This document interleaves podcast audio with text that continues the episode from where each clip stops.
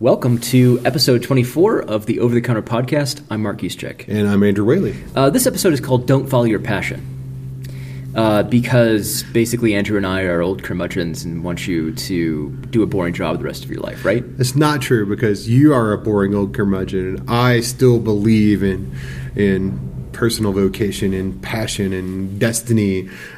You can go back and listen to our first couple podcasts when we took it to the mat on these issues. yeah. Okay. Well, uh, so what sparked this conversation was a book that neither of us have read that we both want to read at some points uh, by this guy named Cal Newport. Right? Isn't that his name? I don't remember. Uh, it was on the Art of Manliness podcast. It's so. called "So Good They Can't Ignore You: Why Skills Trump Passion in the Quest for the Work You Love." Uh, by Business Plus Press, uh, came out in 2012.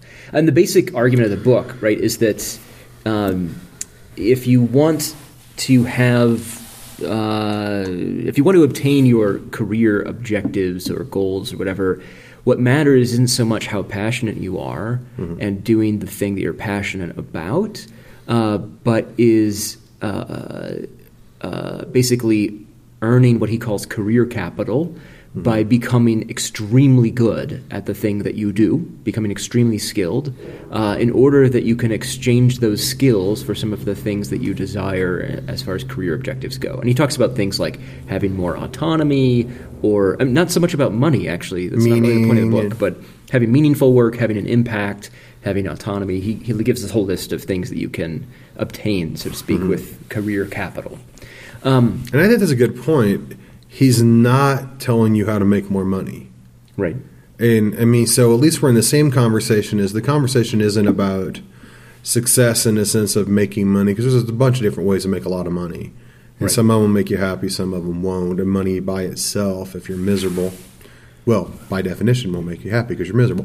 But and so the, the the idea would be that now this is he's he's refuting a, a, myth that he says, and this is kind of I, I think his version of the myth is a little bit of a straw man, but the way he lays it out is look, you just have to figure out you just take this thing that you're super passionate about and you do only just do that for a living, you pursue that for a living, and somehow the universe owes you a meaningful career and enough money to keep a roof over your head because you're doing what you're passionate about. Right.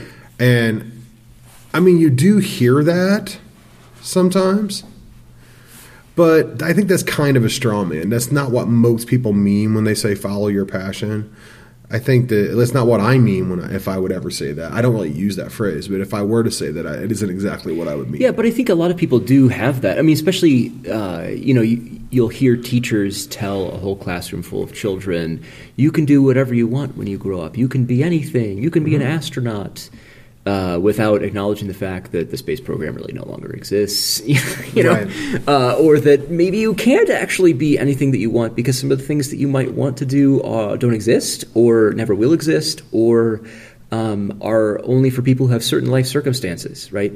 So you might not be able to be Tiger Woods because you didn't start playing golf when you were 14 months old. Right. My I, I have I have a cousin. I remember when he was a little kid.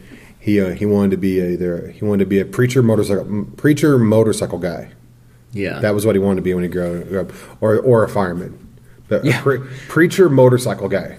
Well, and that it might exist. I think it does. Oh, it does. No, his, like his, uh, biker churches, right? No, yeah, and his, no, his dad was uh, a full on Christian and, you know, did some preaching and he used to ride a motorcycle. So he basically wanted to be like his dad. Sure. But he used to go around telling people, what do you want to do when you grow up? I want to be a preacher motorcycle guy. That's what yeah. he would say. Oh, that's pretty awesome.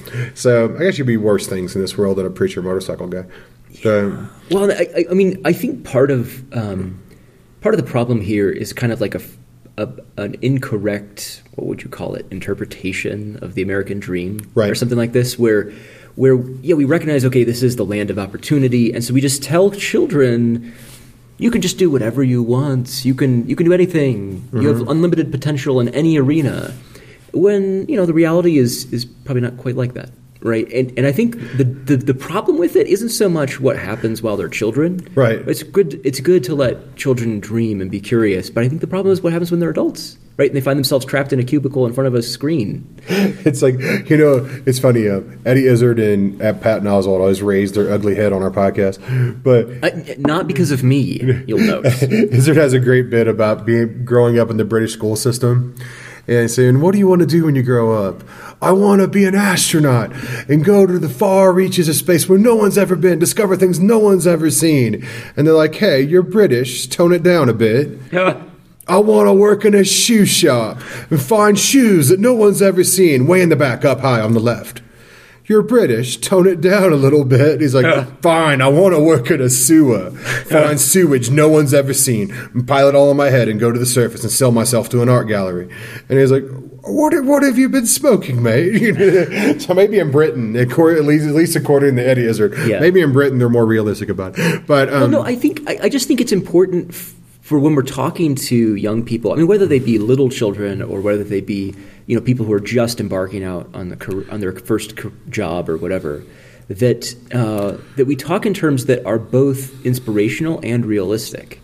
Mm-hmm. Right, so it's not to say that everyone should just be jaded and cynical and right. hate what they do, and you know go to a job that they hate for forty years and then retire. And but if you, here, I, am a big. But, but, I guess I guess what I'm saying is that there needs to be a, a, an approach for talking about these things that says, look, it's important that you uh, are passionate about what you do, but that you can't you can't sell that right. If you go into a job interview and you tell the person, I'm just really passionate about you know what your company does. You know, it makes rocket ships, and I I really like rocket ships, and I'm really passionate about that. And I think that's great.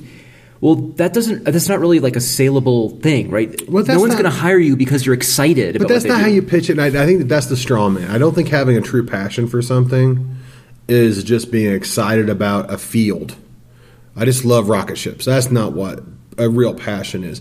A passion is something that is a doing that comes so effortlessly from your being that it feels like you're expressing what you are, so to speak. See, now this is great because you're taking this uh, this nice Latin word and you're not doing your whole like classical approach to it. You're you're reinterpreting it in a sort of modern way. Right? What do you mean? Which is great. I mean, it's not. I think it's. I think it's. See, it's, it's I get. I get well, in trouble no, for using big words in Latin, and then I get in well, trouble when no, I don't use people, big words. People will say that okay, uh, if you if you say passion, oh well, that's that's you know that's all emotional or that's all right. whatever and you're trying to kind of give it a more legitimate basis right? Right i'm saying has, has well, something to do much deeper with you know the way you feel about ice cream or something. I think that the reason we talk to little kids about this in the same reason why this is a good question to kind of a way to kind of for a while at least sometimes in your different points in your life is when you have a bunch of options and you need to narrow them down a good one of the first filters to put through there is what do you love and what do you hate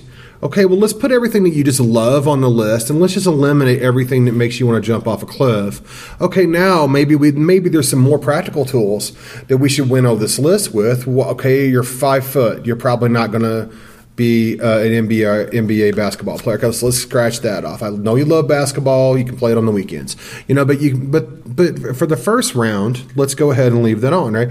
And so recently, I mean, I've got a bunch of opportunities and a bunch of different uh, forks in the road kind of in my world right now.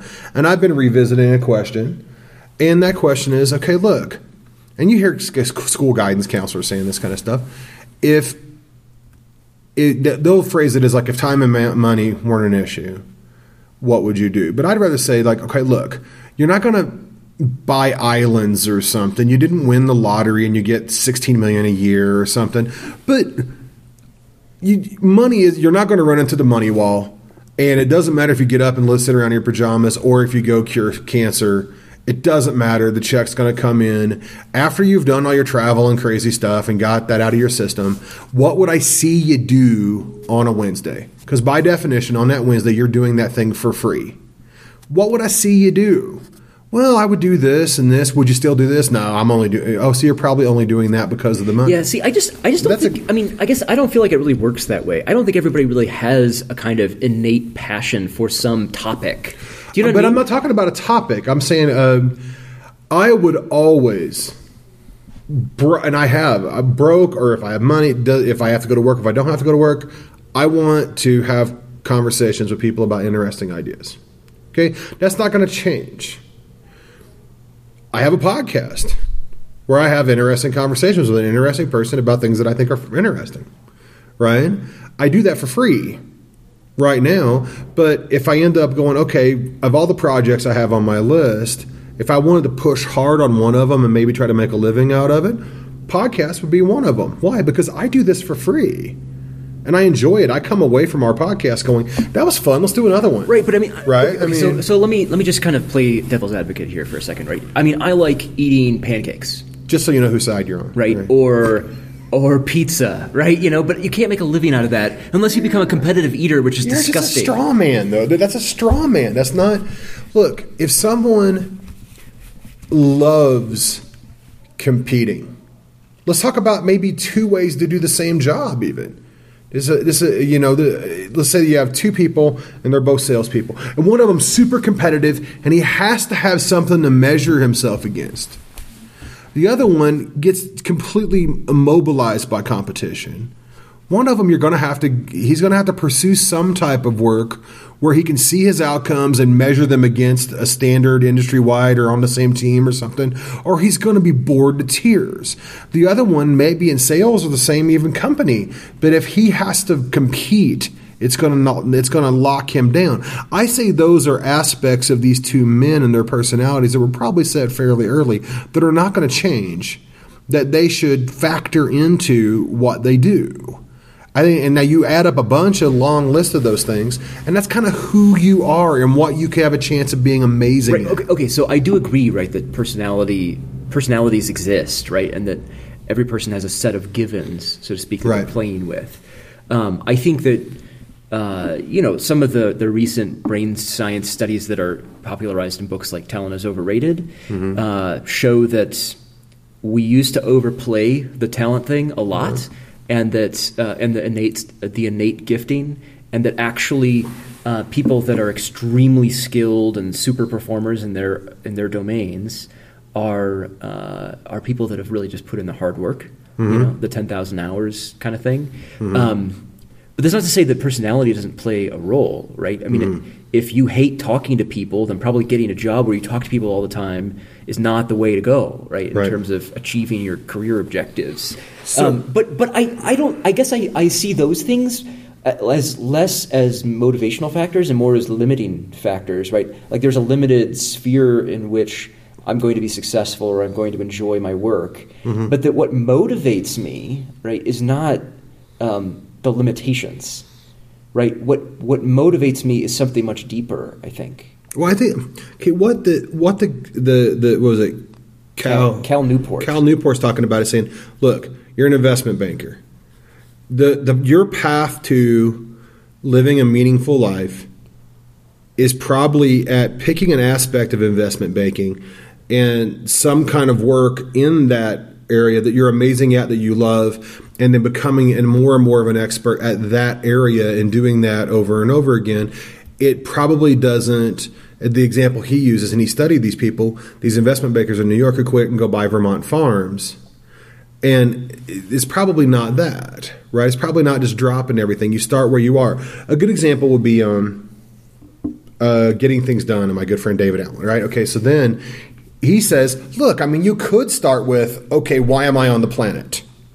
Okay well then these are the six top level kind of like 40000 foot objectives i need to have while i'm here. Okay now here let's get some 5 to 20 year goals on each of these. Now let's get this down to the project level and now let's figure out next actions. He goes if you got a long time and you're real clear on all that you can do that but really what you do is you go okay job number one is figure out how to get cat food off of your brain and buy should I buy the new car? Right. figure out how to get your head clear and get everything wrangled so you can actually deal with all the stuff that's yanking your chain right now. And then that kind of stuff will start kind of emerging when you start really showing up and dealing with your life right? And but then on the other hand, you have some some someone like people like StrengthsFinder and the Gallup organization that are going to go, no, man, there are some real serious rubrics inside you, some talent themes or something that you're just amazing at, and they sit so close to you. These themes that you wouldn't recognize them as strengths. And I know when I took StrengthsFinder the first time, I saw my top five, and I'm like, these are strengths. These are the things that distract me and keep me from doing what I wanted do. And it turns out, isn't are they? I go, isn't everybody like that?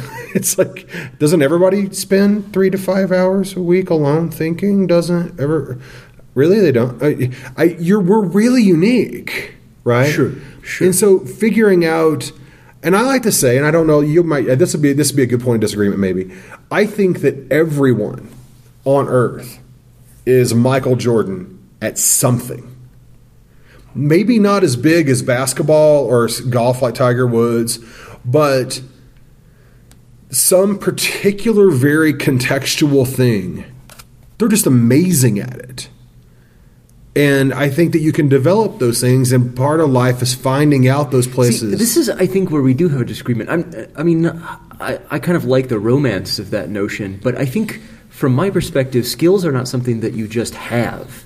I'm not talking about skills. I'm just talking about na- strengths, which are something different than a skill. A skill is a strength applied to a very particular situation. I'm talking about um, one of my strengths themes in StrengthsFinder is futuristic.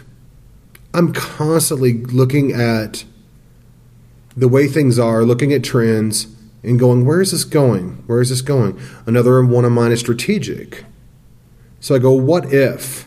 So I put a contingency. What if we did this? Could we change this? We Could this end differently if we did this?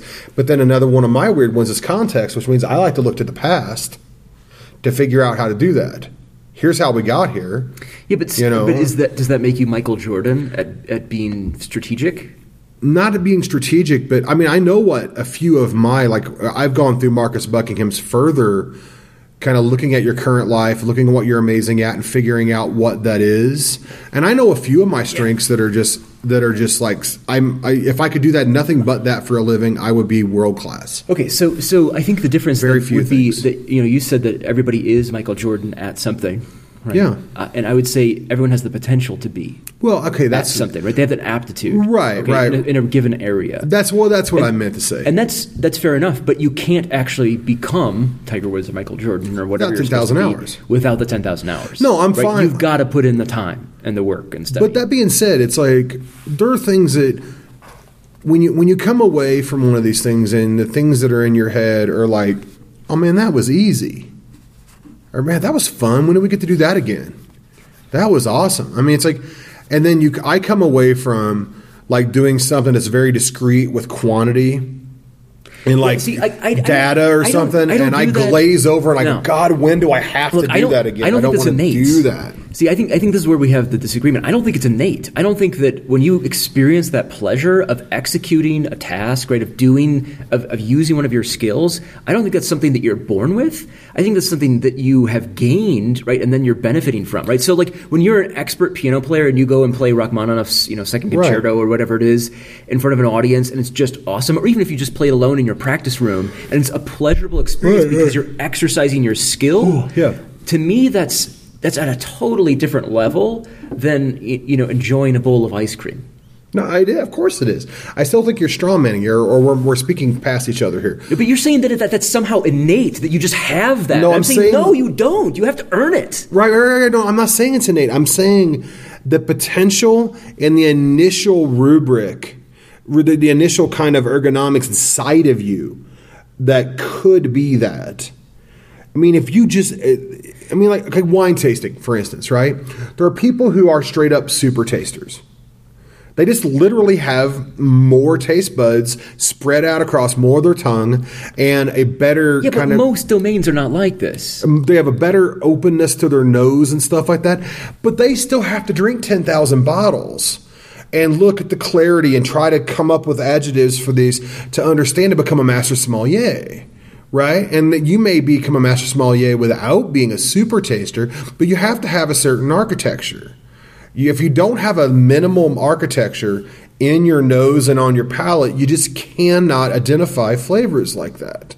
Right, and then if you're, so let's say you have that, but you're allergic to alcohol, then maybe you have to become a soy sauce taster. that these things limit, but I'm saying that you have that potential, and that's a physical just, thing. Oh, yeah, but I just think a lot of domains are not that clear right? I mean, very few domains are as clear as you have to be six foot six to go into this discipline, or you have to have super taste buds. Most domains, and I'm thinking of you know any any industry or any uh, academic discipline or whatever. Mm-hmm. Most of them are wide open, right, to people of all kinds of physical make, makeups and backgrounds, yeah, right? And the and the, the the clarity that we can see in oh well, this person's seven feet tall, they, they have the potential to be a good basketball player. Mm-hmm. You can't see in ninety nine percent of the cases cases out there. No, I'm with you, but I'm saying that there in almost everything. If you're the kind of person that needs, let's say you're a, you may be a chef, okay, and you're the kind of person who needs to come up with new combinations and new stuff, and it's the creativity, and you're a, almost over time from 10,000 hours all this time you figure out ways to combine flavors and stuff that people have never done versus like a bread maker who's an artisan, which is we're going to talk about later today, is that the he gets his kick by coming in in the zen mode of doing the same thing every day. And all the things that can go wrong and the humidity and all that stuff and you figure it out you build the dough you let it rise you build the fire and you make the same bread and it comes out every day. Or a beer maker that makes the same three or the sushi maker. There's a movie about that. Right, right. Maker. Like yes. Yeah, so, okay, so yes, I think I think we're we're converging to some extent, right? That that yes, you do have some kind of passion or direction or aptitude, right? But you might have multiple of those, right? Of course, yeah. Right, and you have to, and in order to become excellent at what you do and to really have marketable skills, right, career mm-hmm. capital to exchange for the things that you so desire, right, right, uh, you have to put in the time to develop that aptitude or that passion into something that's real and like has hard edges that's like a real skill right and i think that, that people want to pay you money for right well what i'm trying to do is i'm trying to draw a line between is it cal newstead is that the guy's name newport newport cal newport and marcus buckingham and um, uh, I think he, had, he, wrote a book called "Go Put Your Strengths to Work." He was one. Him and Donald Clifton wrote the original. Um, yeah. Now, now discover your strengths that then they started the Strengths Finder movement, right? I'm trying to draw a line between those two. You start with what you have now, but you go through, you're a professor, you do research, you write a book, you teach classes to students, you teach classes at a distance, you take part in a budget meeting, you do these different things, and throughout the day, there's some things you come away with going, man, that was awesome. I wish I could do that all day. That uh, when do I get to do that again? And then you come out of a meeting or something, and maybe you go, wow, if I had to do that every day. That and so over time, you start identifying these things, those things that you really enjoyed are probably the ones that you're better at and you slowly Wait, start slant. This is Cal. It's not. Cal said this. It's this is what Cal said. innate, though. That's the whole thing, right? It's not just. It's not because you have some sort of weird personality quirk in your DNA that says I'm better at budget meetings than at uh, curriculum meetings or something like that. Well, you're better. Do, do you see what I'm saying? It's it's because you've developed skills. Well, brain science area. disagrees with you. I mean, that's the, I, I, the, the the science shows us that at a very early age, there are certain kind of synapses that die off because we didn't use them, and certain ones that get stronger. And one person will become conceptual, okay. another person will become more concrete, and they are different things. I I want to go back to the music example, right? Yeah. So let's say you've never tried playing piano before. Right. you sit down and you have a teach yourself piano book, and you start trying to hack through, right. you know, whatever the first scale is you're supposed to learn it's not very fun. It's really hard. Right. Right. But once you gain the skill of playing piano mm-hmm. and you sit down to play a piece, maybe one that you've practiced a hundred times, it can be very pleasurable, right, to execute that skill. So I guess what, what I'm saying is that, that that pleasure that you're describing mm-hmm. in, in doing what you're made to do or whatever mm-hmm. is is really the the the pleasure that you that you get, so to speak, by um, by doing the thing that you are so skilled at, right, that it's fun to do, right? Mm-hmm. But the, the gaining of that skill is not so much fun necessarily, right? I mean, I think that there can be there can be moments of, of okay. fun or pleasure along the way, okay. right? But a lot of it's hard work. Okay, see, see if this sounds familiar. One of my strengths, not a talent thing, an actual strength. It's something that I feel strong when I get energized by. I cannot wait to do again. Is having a conversation about something meaningful with someone whom I respect but without a very specified agenda to where the conversation is going to go in a way that it can be supple and free form and we can follow the paths that it takes. And that's exactly what we're doing right now. That's why I wanted to do this podcast. And I didn't ever do a podcast like this before, but I, you and I had had a hundred of these conversations over the bar upstairs, over the coffee bar. And I've been having these conversations while I'm doing my work, which is making coffee. Over the years, I'm great at this. This is what I do. This is what, or at least this is what I feel strong in. This is what I lo- love. And when people have these conversations with me, they seem to come away going, "Wow, that's really interesting." And we have listeners, so I mean, so there, there's one thing, right? Now, it's all the fact that it. I've always been drawn to this. I've gotten better at it and better at it as I've grown intellectually and emotionally, and and have more experience, taken in more information over the years. But I've always enjoyed this kind of conversation. When I was a little kid, I was the kind of kid that would just sit and talk to an adult and just, hmm, well, I wonder why that's so. And we would talk about things. I've just always been that way, right? So that's a strength. And I, it feels pretty dang innate to me when I do it, right? I think that, so I think that everyone has those kind of things. I know three or four of mine. And they, man, when I read them, I feel like I'm reading my name. I'm like, no, that's me. That's really, really me. Now, it's the experience. Obviously, it's synaptic stuff. It's it's the connections of synaptic connections that happen from constant use in that thing, and just like the things that make. But you, have, like your example with the piano, you have to have a requisite uh, level of um, uh, hand-eye coordination to, or, and, and the dexterity in your fingers and all that to play that before you're even a candidate to put that 10,000 hours in. I don't really have that. I probably could put 10,000 hours in and probably not be able to play Rachmaninoff. Well, I, I don't know if every human being has the potential to play Rachmaninoff's second concerto or whatever it is, supposedly the hardest piece. But I do think a lot of, I mean, probably 99% of people have the physical capability to learn how to play piano. Now, I will say that. Right, but not to be a master sommelier. Right, and I will say that, like, things like, um, like drawing, they say that if you have the, the manual dexterity to write your name legibly, that you can draw well. It's not, but, but that's because it's a, a habit that exists in the eye and the brain. Right. It's not actually in your hand. Right. It's being able to translate what you see into two dimensions and then move that down a synaptic pathway into your hand to just do what it's supposed to do, right? But and so most people can do that.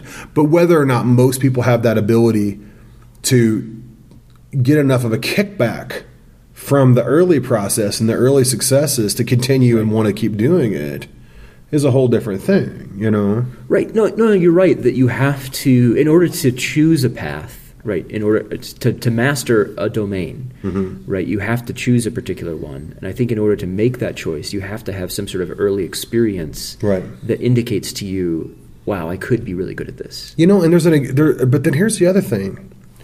Um, Buckingham tells a story in that book that I just find amazing. This okay, this this kid this kid was a, an amazing swimmer in high school, and he was incredible. He's breaking world breaking like state records and all this stuff. But he would get panic attacks and get really bad headaches before every meet. And it turns out that for whatever reason, the universe or God or somebody had made him amazing at something that he just absolutely hated. And he finally, senior year, instead of he was going to go to the Olympics, I mean, he quit. And everyone just thought he was nuts. And you're so good. He goes, but I hate it. And I've gotten great at it, and I still hate it. And the headaches went away, the panic attacks went away. Now he owns a recording studio, and he's super happy doing that. He's pretty good at it. But for whatever, so you it, being good at something isn't enough, Right. right? So you can put ten thousand hours in and get good at something that makes you miserable, Right. right? So anyway, So, should you follow your passion? Depends on what you mean by passion. If you mean that, It's a yes or no question. You can't do that. It's a yes or no being, question. yeah. Should you follow your passion? Uh, yes. I'm going to say no. you should work really hard and get skills that then you can exchange for You should do that as well, those things that you so desire. in congruence with your passions and how you're built. All right. So whether you follow your passion or you don't, you did listen to another episode of the Over the Counter podcast. I'm Mark Eastcheck. And I am Andrew Whaley.